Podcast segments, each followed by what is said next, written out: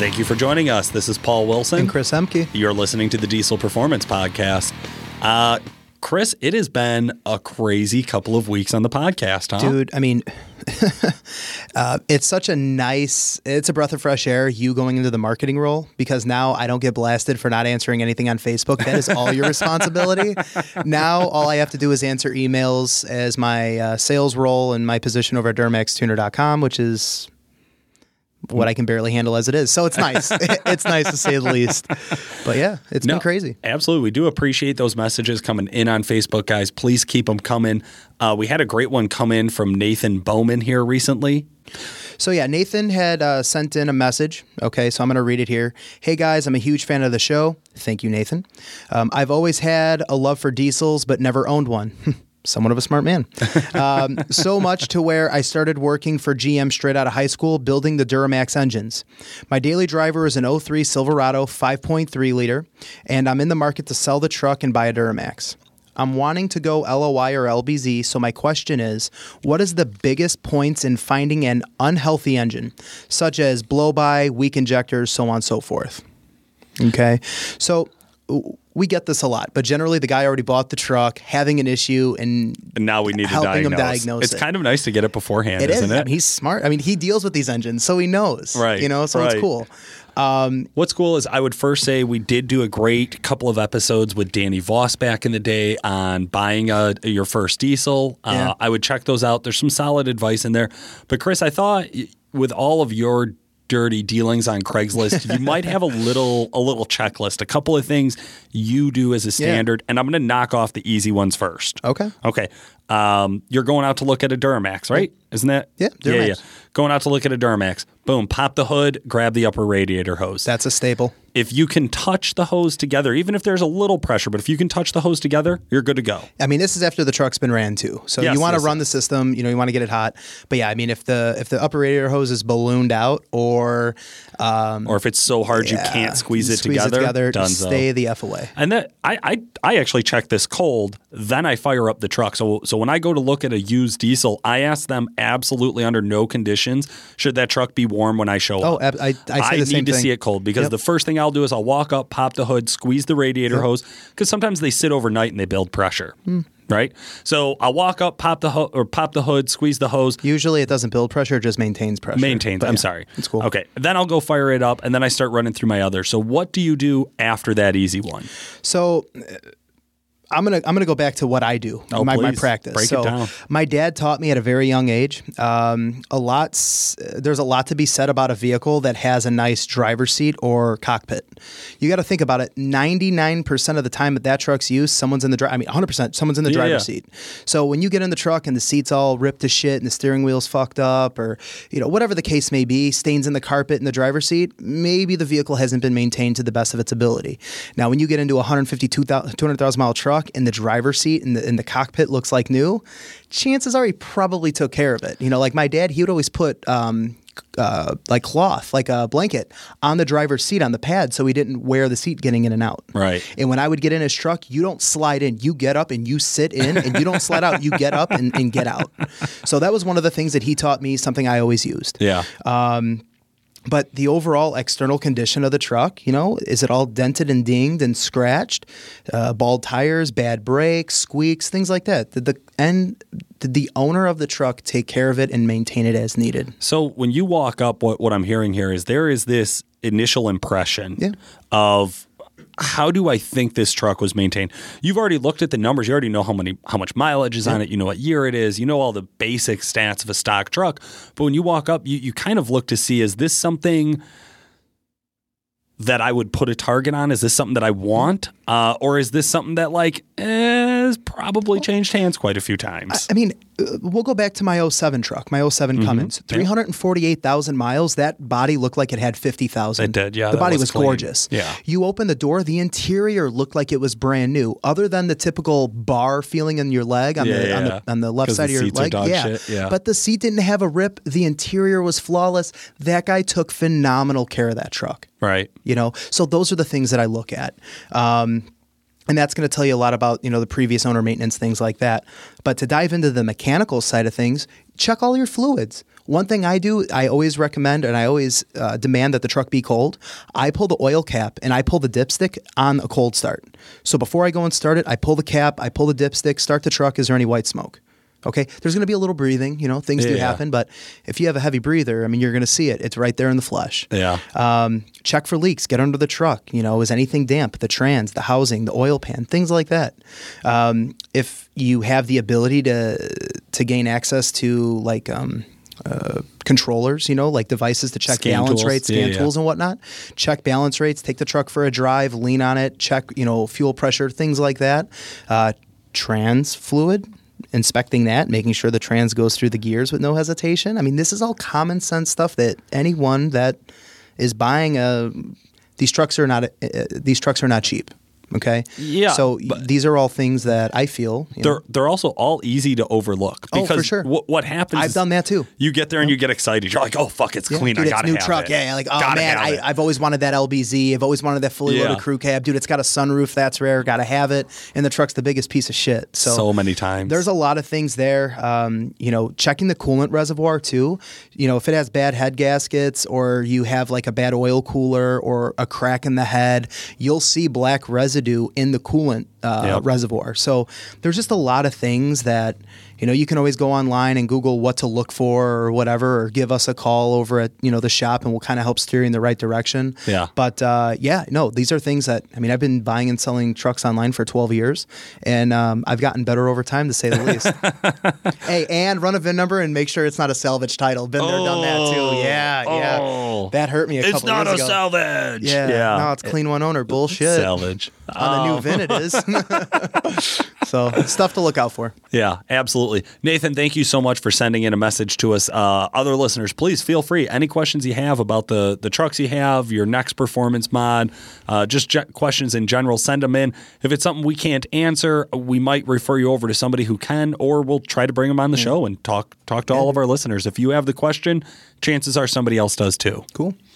Uh, speaking of a lot of people thinking the same thing Yeah, yeah. and a target being on something. Dude, yes. Um, I would say a lot of people would like to put a target on a 68 RFE and blow it the fuck up. Uh, touchy subject right now, but yes, absolutely. Come on, I mean, I mean for real. I mean, there are a lot of people who hate 68 RFE transmissions, Yeah. which is the, the stock transmission that came in the 07 and a half and newer Cummins. Yeah, yeah. right? Uh, 07 and a half to 9, the third gen 6 sevens, which there's not a ton of aftermarket support for. Mm-hmm.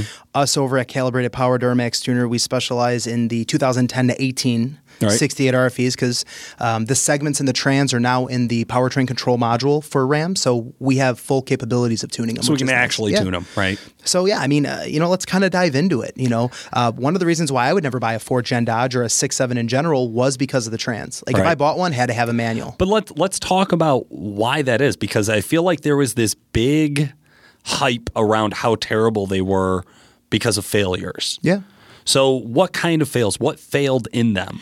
I mean, generally the the what I have heard from the experts and from end users is it's usually the fourth, fifth, sixth gear. So it's your overdrive gears. So it's clip slut or clutch slippage. clutch slippage, converter failures, and I think a lot of that's dedicated to number one, no one with a Cummins has stock tires, right? they all run uh, 35s. These transmissions are designed to get into high gear and maintain low RPM.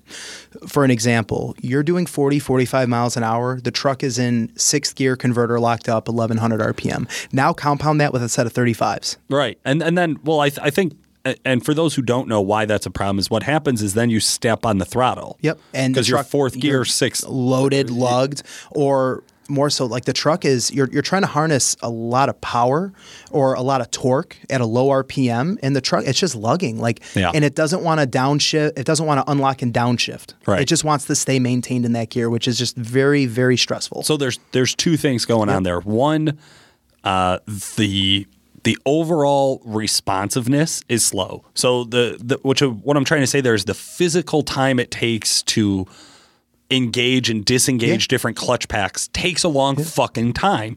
And then two is you have this strategy problem where I feel like there's always been a balance between drivability, horsepower, and fuel mileage. Yeah. Right? Like, hey, we need this truck to feel fast from the driver's seat, but we also have to have reliability out of it. We can't go blowing shit up. And then on top of that, We also need fuel mileage. Well, responsiveness and fuel mileage work against each Yeah, other. for sure. So they're like these polar opposites where if you want the truck to feel really responsive, you stretch those gears out mm-hmm. and you delay that shift. and You hold gear for longer, but especially in a 6.7 which has such a wide torque band. Yeah, for sure. At a um, low RPM too. At, at a low RPM, right? So so what happens is I, I think that drivability function is really what drives guys fucking nuts because in the newer stuff we don't see the failures nearly as common. No, but I think one of the other things that separates what we can support on the newer Rams, uh, it makes the trans a little bit more robust, is the ability to maintain higher line pressure. Right. So the line pressure is going to allow for uh, more sufficient clutch coupling, so less slippage, less heat to build up over time.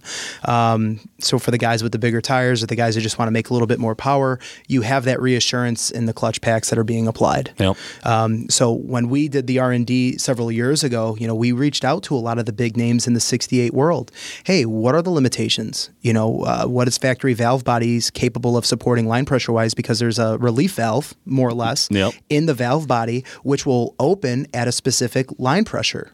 So And, and that's what kills you. and that that's what's really going to hurt you. So you got to understand the limitations of the factory components. Then you need to understand what aftermarket components can support higher line pressure or support that next step or that next level of performance. right. So that's kind of what the guys over at Calibrated Power did. And you know what we've been able to develop is you want to take a stock truck, uh, we'll just go four gen Dodges, right? Sure. So CME trucks, which is your 13 to present, they're going to make roughly 340, 345 horse to the rear tire.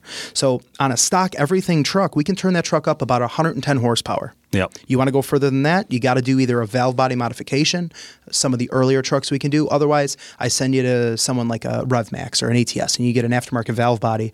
Then we could turn the truck up to north of 500 horse on Yeah. a stock trans. Which guys are doing it Yeah. and they're loving it. Well, and I mean, we can go a step further. We could take the 15 truck that we have over at Calibrated Power, uh, a- a an upgraded converter and a valve body, and that transmission otherwise was stock. And we had twin turbos and an upgraded CP3 pump and a lift pump. The truck was making north of 600 horse, and it lasted for a while. It took us last last fall to really launch the truck hard at the track to actually hurt it. Yeah. and we still drove the truck back. And that's after all the dyno runs. Oh, I mean, that I mean, if you really think about it, like that truck got worked very hard on the dyno, Yep. time after time.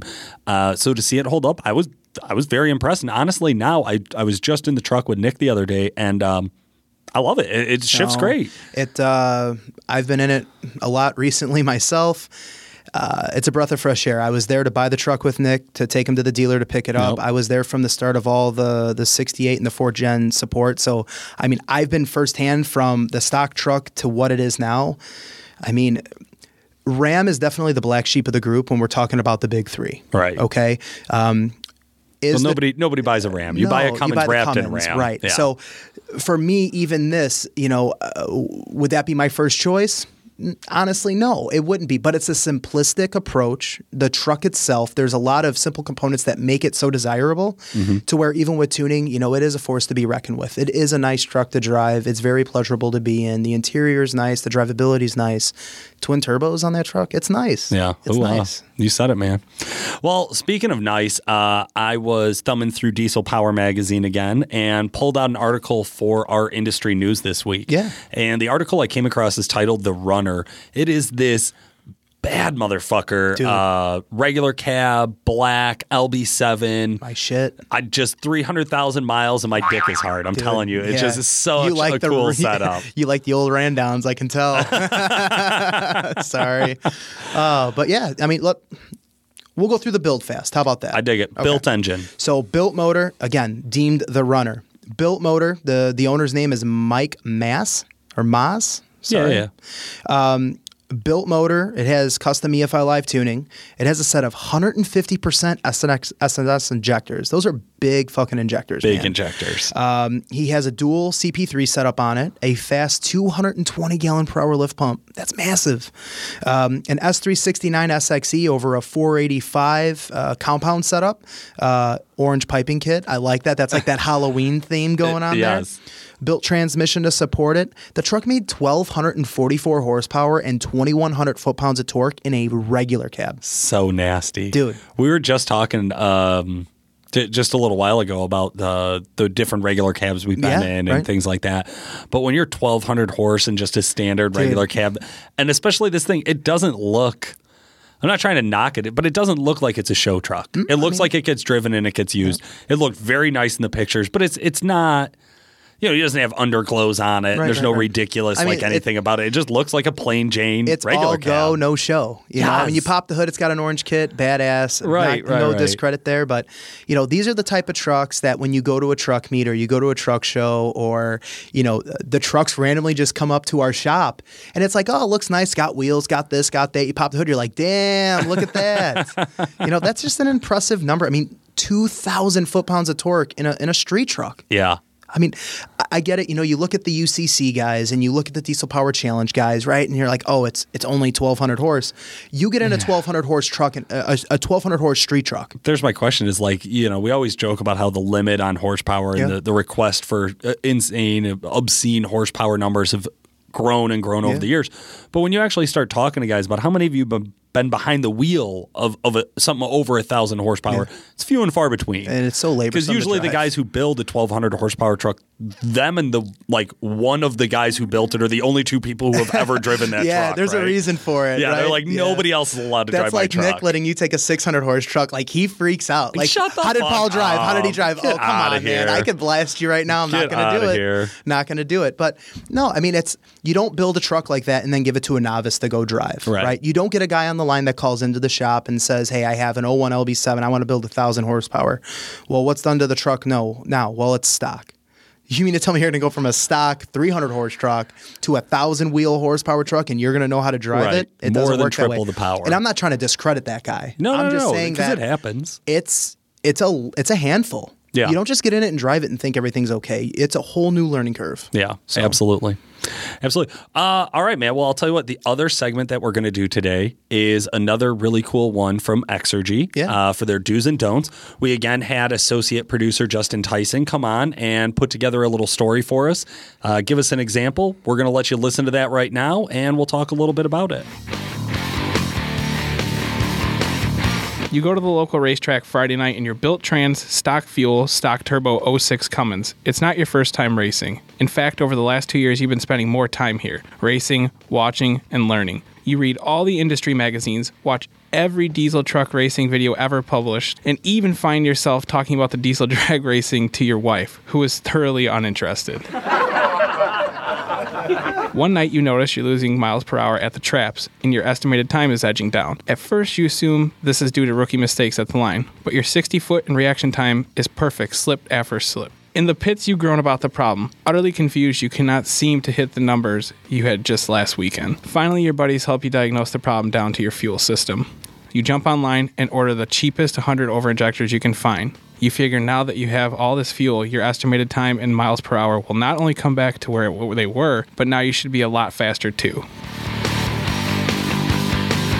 All right, so that was Justin breaking us down on the 06 Cummins. Uh, Somebody who's been to the track a lot, learning a lot. I feel like this is a really new young guy in the industry, Yeah. right? Somebody who's put some time in, been using the truck, and he he really just started to see a problem and rushed into a diagnosis. Yeah, I mean, I think you know uh, when when I deal with with guys or hear similar stories, the honestly, the first thing that comes to my mind is you have an old mechanical injection truck, like Yeah. you've had one, and that's your background, and then you get into these new common rail engines, and it's a different ball game altogether, man. It really Yeah. is.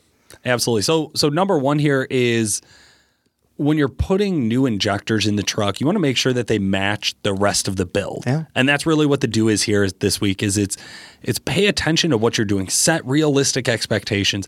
If you're in a common rail diesel and you throw 100 over injectors in it with a stock pump, your limit is still the stock pump. It's like um it's like trying to push all of the water coming out of a garden hose through a straw. Yeah. It just that straw is your limiting factor. I use That's all you got. dude. I use the the analogy or the, the comparison of go to a go to a gas station, right? And you know the little mixing straws, Yeah. and try sucking out of that mixing straw. it's fucking laborsome. It sucks, but that's a big thing. That that's what it is there. And so we get a lot of guys who run into this where they they jump the gun, they throw big injectors at it. They not only think am I going to get my ET back? Which he might. He'll, he'll probably if if it was the injectors, which we don't know, it's a made up story.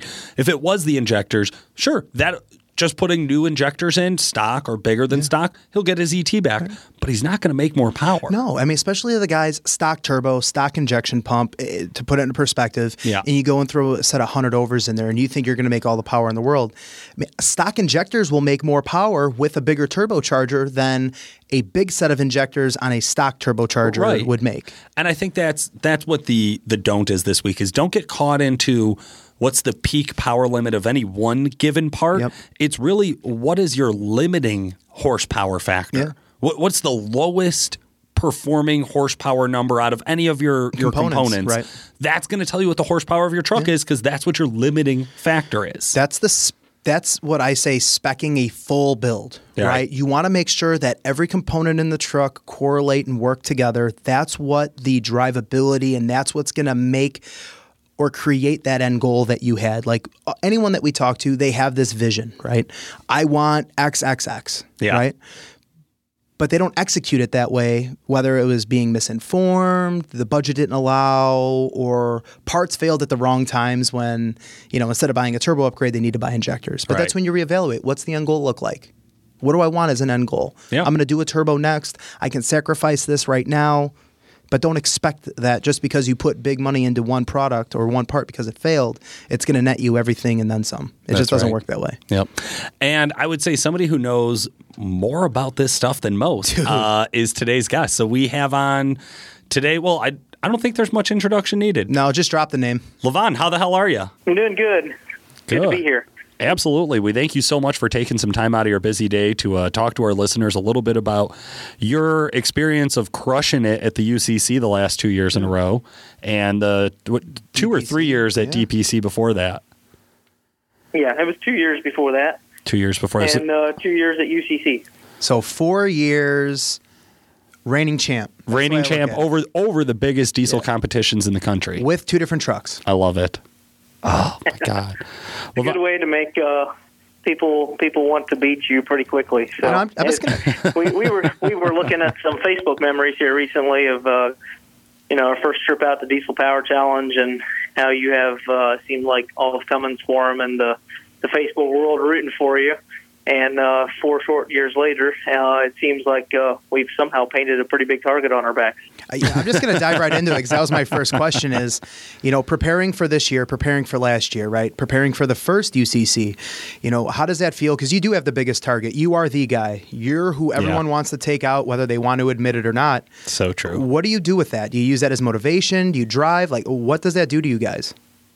Uh, you definitely have to use it as motivation. um, I've got me and my brothers. We're all very competitive. Uh, in case if anybody's seen us at competitions, you've probably picked up on that. Yeah. and that's probably also why we did well in the first year of UCC and DPC because we probably uh, took it maybe more serious than what we had to. But I guess uh, that it kind of set the precedent for for the event. Uh, you see now now we see a lot more trucks. Uh, kind of on the same level as ours with chassis builds and back halves and kind of kind of taking on you know chasing the go fast mentality and then waiting up and and uh, for the sled pull. So I think uh, I think taking the years prior experience and now your your four years that you've won a, a national event and you go back to the fifth year, um, you you wonder kind of like how how can you. Uh, you, you really don't have much to gain and you have everything to lose. So we just we want to look forward to uh, having our ducks in a row and doing it the best we can, and we're going to give it our best shot. Well, I can definitely say um, saw you guys uh, 2016 at Scheid's, right? Um, Uh-huh. You had engine issues. I remember one of the passes, and you and your brothers, and just everyone, your crew as a whole. Um, it's like nothing that I've ever seen at any of the events or any of the drag strip. You know, uh, you know, even the street races, like uh, um, King of the Streets here in Chicago. You know, it's a twenty to thirty thousand people spectated event. I've never seen a camp work on a vehicle and, and huddle around and fix stuff the way you guys do. And not only that, but draw a crowd while doing it. Oh yeah, everyone's like, "Oh, that's badass! That's badass, motherfucker! The truck just blew up." You know, like it's just it's really cool to see. You have a really good support team for sure. Yeah, well, and that's that's really the the key to the whole thing. Is you have to have a team of people around it that uh, want it as bad as you do. And me and the guys at Firepunk, we all are, I would say, fairly well invested into the uh, the whole diesel thing. So everybody's got their own trucks, and then when it comes to working on the race truck and it's crunch time, everybody's willing to throw in their time and efforts and make it happen. Hell yeah. Absolutely. Well, you, you guys as a company really do seem to be all in on the competitive aspect of this industry, where, as in a lot of companies out here, um, you know, are about education or about, you know, sharing sharing knowledge and different kind of ways to reach new customers or ways to to help people in the marketplace. You guys are really just 100% all in on on the competition. How does that impact your employees like I imagine they're working long weekends, they're working long nights. How do you keep them going throughout all of this? Uh, yeah, that's a good question. Obviously, we have to pace ourselves. Um, a lot of it, I mean, a lot of the guys that uh, work on a day to day basis um, we we obviously always keep the racing and competition stuff uh, uh, optional for them, you know, because I, I don't want anybody working at Firepunk feeling like the the race team really just weighs them down and they don't want to do it anymore, but they really just have to stay late and you know help help finish this project. So it is a uh, the door's wide open if you want to help win. Um, we're going to be here working on the truck, so if you want to come help, come help, and keeping that uh, keeping that mindset, I guess, uh, kind of leaves the door open for the people that are willing to to help when they when they want to. But we don't want to take them away from family time, evenings and weekends uh, if if they've got a that's awesome. I, I, mean, you're really drawing the passion out, just leaving the door open for the guys who really want it. And I think that that obviously we've seen the results of that at the show, yeah. uh, you know, and, and with the result of winning, that when you have a team who's really passionate and really behind the project and believes in it, it it's taken you guys a far way. Um, I was just going to say, you know, he's talking about family time. He's got the best of both worlds. He's with his brothers working on the truck on the weekends, so you know he's got it. And we've we've seen your kids at, at, at some of the competitions as well. Yeah. Uh, I know you guys get them out there as much as you can, which I think is great too. it, it is a family yep. sport. You know, it's a family event. Yeah, it is. It's hard. I mean, obviously, our our our wives and children definitely do uh, take the brunt of the of the weekend racing because the weekend racing doesn't pay bills. Sure. Um, so really, that needs to be done outside of work hours a lot of the time. Uh, this winter, we have uh, my brother Lynn's been working on our new uh, pro mod project that we're doing for a customer in uh, Texas. Uh, it's a save the. We're doing a. It's going to be called the Save the Racks S10, and it's a customer in Texas who has a uh, charity foundation for breast cancer awareness, and uh, his name's Edgar Articona and we've been doing a big project on that. So Lynn's pretty much been full time on uh, race vehicles all winter, along with some uh, fabrication projects here and there, a couple roll bars for some customers. But it keeps uh, keeps everything rolling. Saturdays we usually bring the bring the kids in and let them rollerblade in the shop while we keep on going, so the kids can spend some time with us and we can uh, still get our family time in. But we always take Sundays off and take a take a day away and step back and hang out with the kids and come back and do it again on Monday. Hell yeah, that's awesome, man. That's awesome. Structure. Um, well, well, speaking of, of just repetition and winning these competitions year after year, I got to kind of wonder. Do you have it dialed in this year to where you really didn't have to change much and you're just bringing back the same truck, or, or were there a lot of modifications that you saw from last year areas of potential improvement?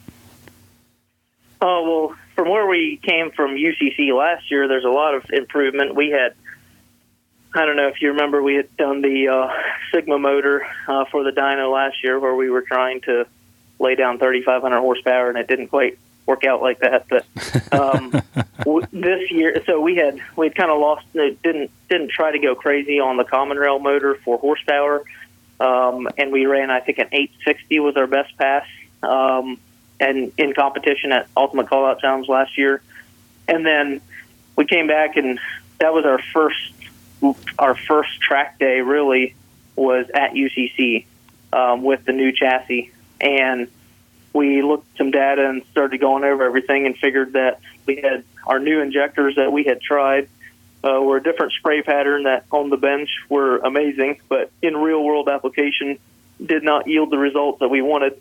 So we actually went back to uh, the previous year's uh, Exergy 500% overs um, the following weekend and went, well, we went to uh, Oklahoma just a few weeks after UCC, and that's where we ran that 799. And really the only change from UCC to that was going back to the old injectors. Wow. Oh my so, God. Um, going from an going from an 863 to 799 uh, really is a pretty big jump. Yeah. Um, I think Yeah, that's kind of what our goal. Our goal this uh, in that 799 pass was a 521 eighth mile, and then by Rudy's in the fall, we ran three consecutive 50 passes. Jesus. Uh, so I really think if we can get everything ironed out just the way with the truck we had by the end of the year last year, we can go. Um, you can put 780s on the board um, if everything goes right. that is just so insane. Seven eighties. Uh, what's your what's your curb weight on that truck? We are at 45.30 at the moment. That's with about a 100 pounds of ballast in it to get us above Pro Street minimum weight. Jeez. Oh my god. Okay, so it, it's it's cooking at the track, and you guys have always kind of killed it in the racing series. Um, really have a lot of time. It's you. It's you driving, right? You run the truck at, at every Yeah. competition. Uh huh. Okay, so sled pulling, you guys are no slouch either. Um, how does how does this beast change from the strip to the to the dirt? Um, people have kind of paid attention to some of the stuff we've done, but we've the hardest part in getting a, a back half four link truck. Uh, it's a sled pull is not actually ruining your chassis uh, in the process. So we've got a big uh, we've got big steel half inch thick steel plates that go on the side of the back half that basically make the whole back end into a solid suspension. Or we're taking the coilover shocks out and putting rigid plates in, and then we've got a ladder bar system underneath the plates that go from the plates forward to the front control arms, which ties the the bottom of the truck together to keep it from flexing, and then the roll bar and the bars going back on the top basically built a bridge system to where the chassis is rigid uh, for sled pulling, and where we we'll take the uh, we jack the front of the truck up and put the OEM spring spring pack uh, over top of the coilovers uh, to hold so that we can handle the weight of the weight box up front. So there's a good bit of work that goes into it. Obviously, what this year we'll um, just roll the nine inch racing axles out from underneath it and roll the uh, flood pulling axles in it with the gear gears already in it. Uh, whereas last year we were doing gear changes overnight. So this this year we'll be rolling in axles instead of doing a gear change. Okay, okay, simplifying the process. So once again, kind of taking a look at what ate up a lot of time, because as I remember the story, your guys' crew pretty much you included were awake for like three days straight to get UCC 2017 in the books. Yeah. It was bad. We came to the end of the UCC last year and said, "Nope, we're not doing that again. Um, we're done." and uh, and then uh, I guess we were we just kind of pretty much I don't know, did we go too hard? I guess, but we pretty much got to the point where we were not willing to. It just wasn't worth um, putting not sleeping. Basically, you get so far, a man can only take so much, and you're like, I'm going to go sleep. so I think that's how pretty much our whole crew was by the end of UCC last year because we did that engine swap and we did that engine swap both nights. Like we were retarded. Well, pretty, pretty sure. what's funny is it, it it not only pushed you guys and your crew really hard, it worked. I, I mean, just for all for, for all clarity here, like right. you won. Um, Right. But I, I I do love the idea that you're looking at like kind of at what cost. You know, was it worth it? I, I love the way it's phrased there. Also, it spurred quite a bit of controversy between some of the competitors. I heard everything from you guys pulled the body off of one truck and slapped it onto another one, to you guys went through three motors, to you guys changed out the back half, which I thought was hilarious. Um, So, all sorts of different ideas of what people thought you were doing or thought was going on, Right. um, as opposed to like what the reality is. And like, Right. If you would like to do Well, this, the- feel free. You know, I think is kind of the message there, right? Like, hey, if you guys Right. think that's what the key to winning was, go do it. I would say if anybody wants to do that, uh, go right ahead. It, we we proved that it uh, it's it can be done, but you're kind it's retarded. It's not it's not worth the effort. Because last year, I'm guessing the body off uh, comments probably came from the the Sigma motor with the top feed injectors and the fuel lines coming out of the top of the valve cover. Mhm. Physically, did not fit in our engine bay. Um, with the uh, aftermarket cross member we have welded in our chassis up front. So we had to take the front axle out and pick the truck up, put the Sigma engine on the ground and set the truck down on the engine, then jack the engine up, put the engine mounts on, bolt it to the frame, and then let the truck back down, put the axle back on. So that just So leads it was me a pain. It was it was it was a lot of work. Leads me right to the next question. Do you have one motor, two motors, or maybe three this year? Uh, just one engine. Okay.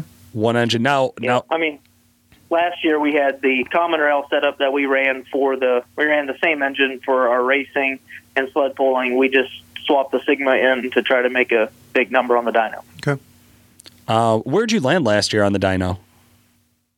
Second, Second. Okay.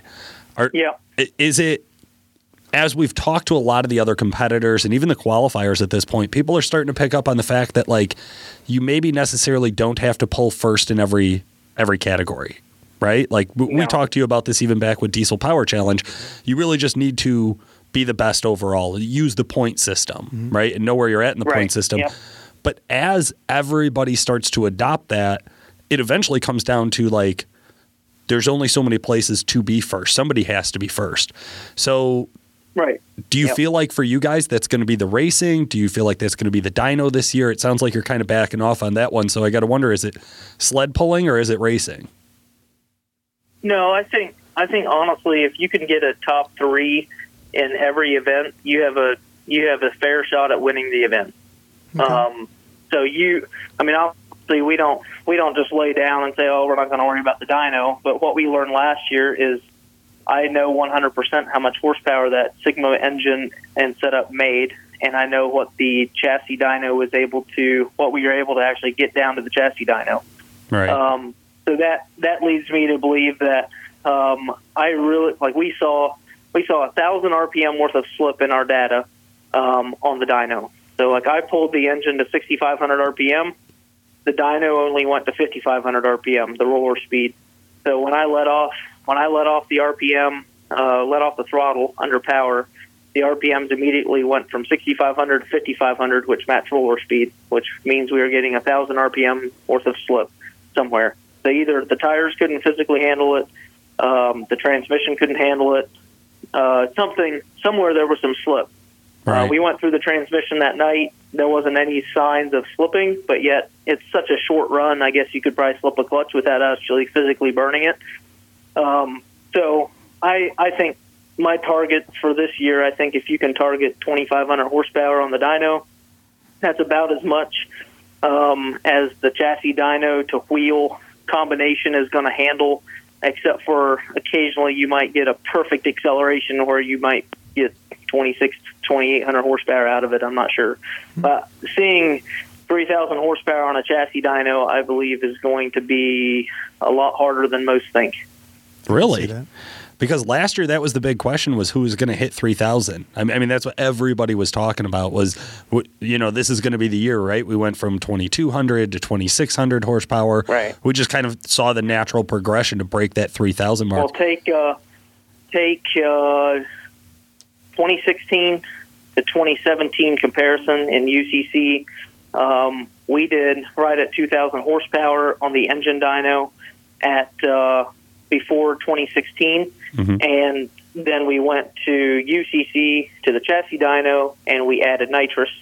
That 2000 was fuel only. We added nitrous, and we sprayed it to. We did uh, 2211, if I remember correctly, on the chassis dyno in 2016, and then we went to um, and in 2017 we did uh, over 3,000 horsepower on fuel only, and then and we did and that pass did uh, like 2,100 on fuel only on the chassis dyno, and then we added nitrous for the second pull with the Sigma motor, and it did 2399. And on the engine dyno, that would have done 35, 30 over over 3,000 horsepower. We'll just say that to be safe. right. So that tells me like we we made a thousand horsepower more on the engine dyno than we did on the than we did the prior year, and we only gained 200 horsepower on the chassis dyno. Right. Okay, so you're And- thinking potentially the chassis dyno is just for now the technology leaves you tapped out think, on, on where you compete. same- I don't think the dyno itself. I think the dyno itself can do it, but look at your look at your tire to roller contact area, Right. and it comes down to like drag racing. You can only physically apply so much power to the track.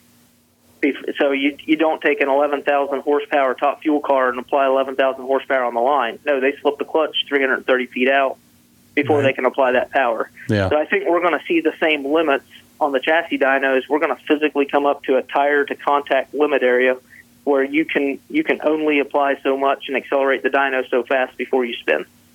That's really interesting. I think that'll also start to change some of some people's approach and how they're how they're ramping up and how they're getting ready. I mean, I wouldn't be surprised to Right. see some new tire options out Yeah, there. definitely. Um, you know, all sorts of ideas of just like you said, what you do on the track to help you get traction. You wonder if or Sure. how that's going to help you on a dyno. Uh, very Right. similar concept.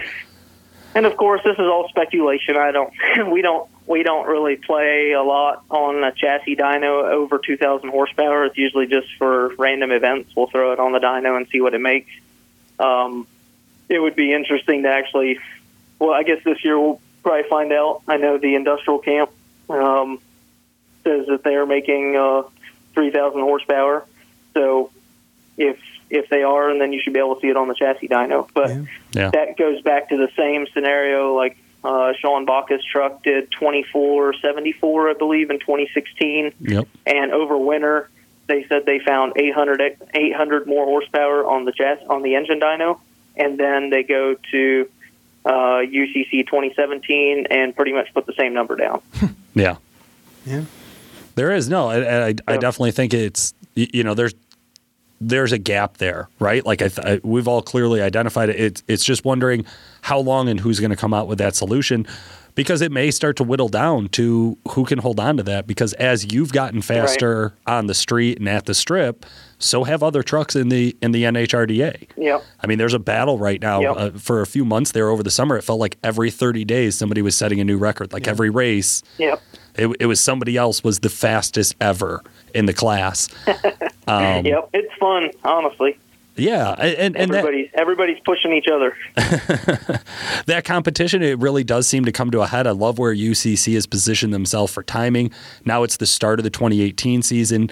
Uh, it really kicks off to see kind of set the pace and, and set the bar for is 2018 going to be a repeat of that? Are we going to continue to see these 4,500 pound trucks go faster and faster? At what point are we just limited out? you, you know, like you said, putting 3,000 horsepower down, you, you know, it's still hard. Right. It's not like it's, oh, just make more power, like, oh, bigger turbos, right? Yeah. Right. yeah, we're still there's still uh, there's still room for improvement. I mean, just knowing our truck. I mean, we picked up we picked up four tenths, uh, or our fastest time in 2016 versus our fastest time in 2017 was uh, like a little over three tenths of a second. Um, and I still feel there's room for improvement. I don't know that we can get another three tenths out of it, but I feel like there's another one or two tenths uh, in the trucks uh, pretty easily, I think. But unfortunately, we were going to have uh, put our race truck in the corner after Rudy's last year, and come springtime, just dust it off and show up at UCC with what we had last year, just because we were tired of working and spending money on it.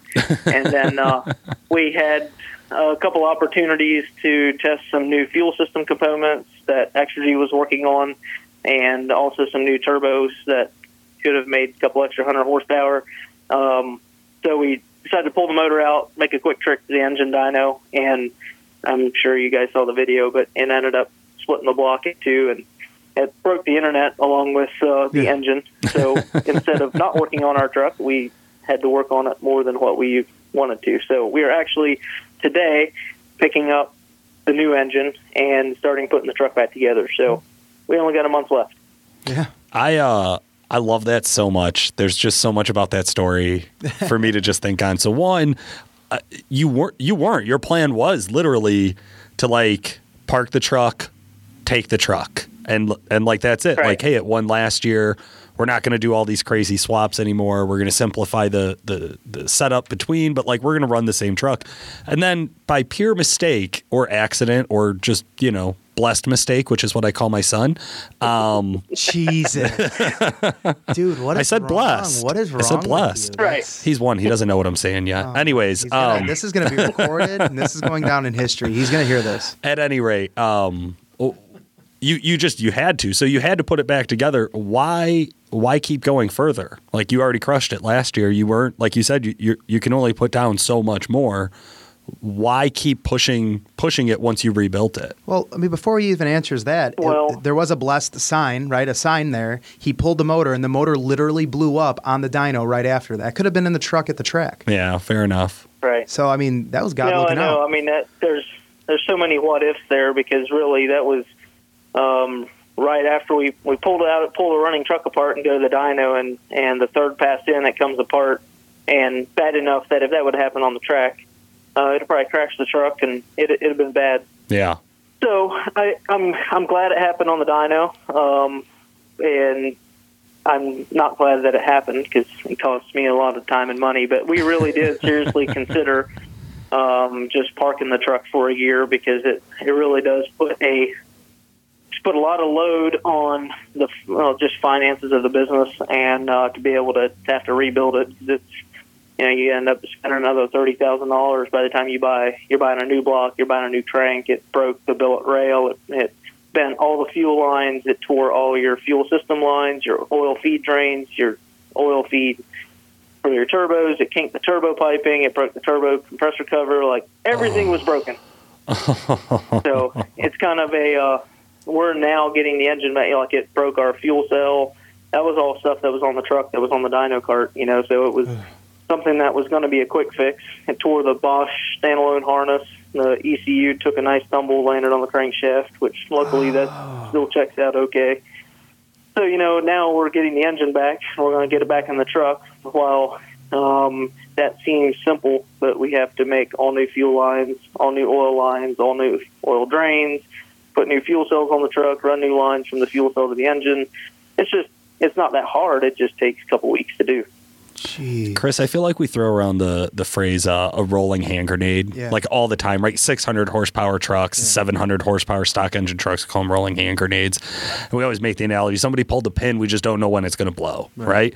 Um, but once you're once you're up at 2,000, 3,000 horsepower, even with the experience of having four national championships, even with the experience of all the years of racing and all the years of everything, you really, I mean, once you're at this horsepower level, you really don't know. There, there- there really No, isn't a way to predict There's- how long is it going to last. You just know it's not going to last. No.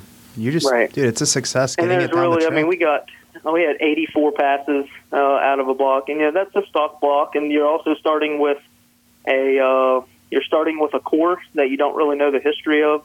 You don't know does it come out of a wreck truck? Has it has it already had stress on the block? You don't you don't really know what happened with it. So we really wanted to put um, a new billet block in it, um, but it was really just cost and the time involved in changing to a billet block and setup that we opted to not. So we've just bought a new, brand new block from Cummins. That way we know the history and we'll plan on putting 100 passes on it and probably look for another block again. I'd say one of the few guys in this horsepower range now not either considering or going to the billet blocks. They've been getting more and more popular. It seems like we've heard a lot about them this year.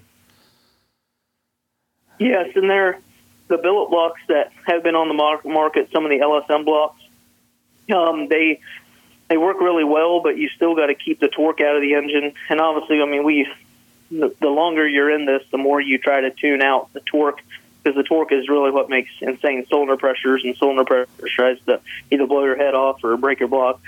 Um, Yeah. But torque is also what makes you go fast. So there's a compromise. UCC kind of sets you up for failure because the dyno is a competition of uh, horsepower plus torque for a combined number. So you really want to set up the truck to make torque so you have a good number, but that's also what tears your stuff up. Well, at least it's So, day two, so you can get a good block, pass in on the mean- strip and then destroy it. there, yeah, there are there are a couple companies making some new billet blocks. Um, that was kind of what Drew's thought process at D&J when he designed that new block with. Uh, it's got six bolt mains, uh, so you get a total of 42 main bolts holding the bed plate on. Um, he wanted to make something that is strong enough that if you do want to throw torque at it, it's going to take it and not move the mains. Um, but he doesn't. He didn't physically have time to uh, get that block done, get it to the engine dyno, get it tested, and get it in our truck for UCC. And I didn't physically have the funds to be able to afford it if I if he had time. Yeah, I hear you. Yeah, they're not cheap. It, it's uh, it's cutting edge, right? Like literally cutting edge. So right. Well, and the Um, block itself is not that expensive, but when you go to a billet block and then it's filled, so you got to go dry sump oil system. Um, you go dry sump oil system, you can easily spend ten grand on something like that, and if you start throwing money around and you add up pretty quickly, and you look at the total amount that you're going to spend putting a billet block, billet head, dry sump engine together, and you're like, uh, I'm out. yeah, Well, you're not talking hundreds, you're talking thousands, and it's thousands and thousands. And just the initial, I'm off? No, I'm talking. There you go. Okay, it sounds good because I Yep. can't hear myself in the headphones. no, I was just yeah, going to I say, just barely hear you. okay, when you're starting to do these things, you know, it's it's tens of thousands of dollars, and the initial quote or the initial idea of that bill, it's generally not that cost either. yeah. Right. Absolutely. Well, there's also this question of like, even if you go to a billet block, like you say, you got 84 passes out of out of a used block, out of a core that you don't know the history of. I mean, are you saying like once you go once you go to like a badass billet like that, is it going to be 500 passes or is it going to be 200 passes? Because like you Well, said, for all that itself- extra, The block itself really should go uh, a long, long, long time. I mean, it, it is significantly stronger. There's a lot more mass holding it together. Um, obviously, the engine is still going to have to be refreshed. You know, piston rings don't last forever. Yeah. You're throwing enough. You know, that's your wear thing. So you can still, but and even uh, like we've seen billet blocks being able being welded back together if they chuck a rod and throw a chunk out of out of it. Not ideal, uh, but that's like a lot of the top fuel cars are set up like that, where if they chuck a rod, they can weld the block back up and uh, remachine it and, and keep going on their way without buying a new one. So there are advantages. It's more of a rebuildable platform for an all-out race application, but it's still not uh, with with what's available to the diesel market. Um, it's coming, uh, but it's still not very feasible for just the average Joe to be like, I'm going to order up a billet block and uh, put this in my race truck. It's, Yeah. uh, it, you're going to end up spending seventy-five thousand dollars on an engine by the time you get a a, a block, a head, a billet block, billet head, and a dry sump oil system, fuel system. I mean, it, it, it adds up quickly. Yeah, absolutely. All right. Well, Levon, as we've asked everybody else, who are they looking out for as competition, or who do they think is like the main the main competition they need to keep an eye on? Uh, literally, all of our competitors have mentioned your name. Who are you looking out for? Who do you think is going to make a big splash at UCC this year? Um, we're going to mostly focus on ourselves because we're going to do the best we can, and that's what we need to worry about. Because if we if we can go out and we can actually put a seven second pass on the board, and we can put 2,500 horsepower on the dyno, and do a solid sled pull, we're going to be a, a tough competitor. Um, other competitors to look for, I mean, there's there's a lot of Derek Rose is always going to bring it. Um, there's there's too many going over the list of people. There's really too many people to discredit because there's a lot of really good hardware going together. Um, the industrial injection Chevy, uh, they're out practicing and they've gotten they went 530 in the eights uh, this last weekend at NHRDA. They're going to be a force to reckon with.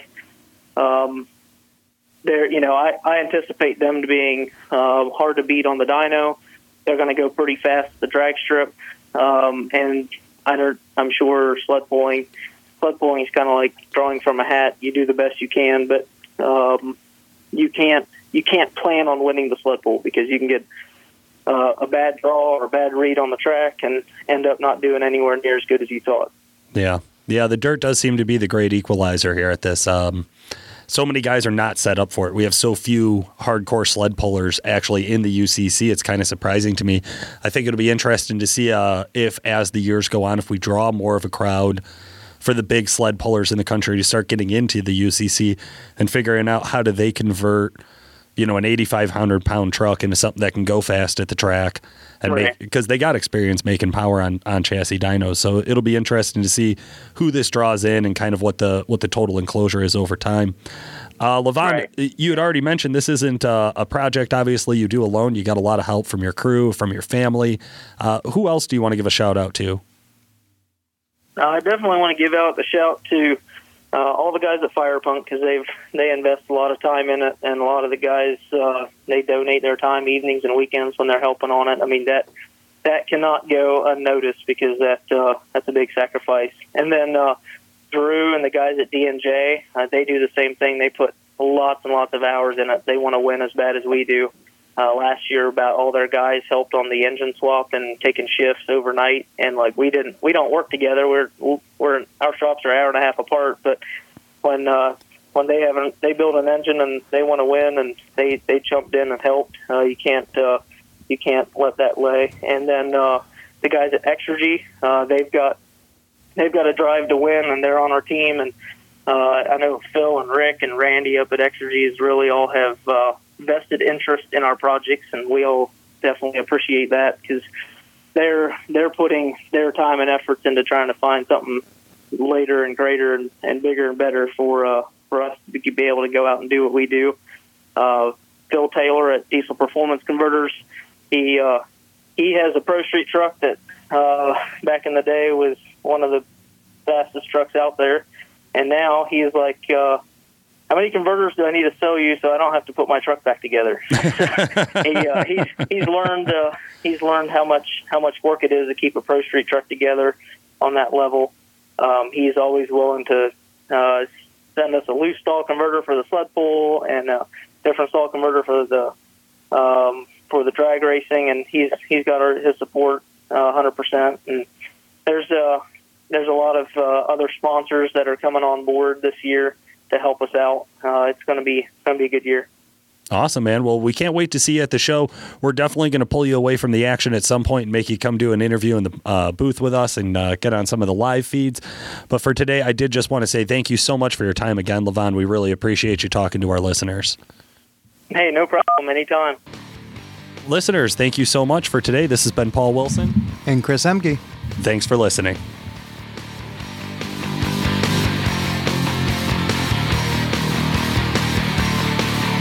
The Diesel Performance Podcast is brought to you by Calibrated Power Solutions, home of DuramaxTuner.com. Calibrated Power develops emissions equipped calibrations for a wide variety of diesel powertrains, including Duramax, Cummins, Powerstroke, John Deere, Case, New Holland, and many more. For more information and the best customer service in the industry, check out calibratedpower.com or call 815 568 7920. That's 815 568 7920. If you'd like to contact the podcast, send us a message through Facebook or email Paul at DuramaxTuner.com or Chris at CEHMK At DuramaxTuner.com. Hey, thanks for listening. Your feedback is appreciated. Please rate and review us on iTunes, subscribe on YouTube, like us on Facebook, and by all means, let us know if you have any ideas for a podcast.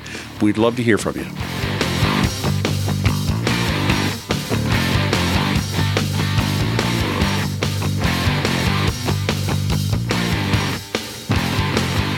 Motherfucker. Uh, regular cab, black, LB7. My shit. I just 300,000 miles and my dick is hard. I'm Dude, telling you. It yeah. just is so you like a the cool setup. You like the old randowns, I can tell. Sorry.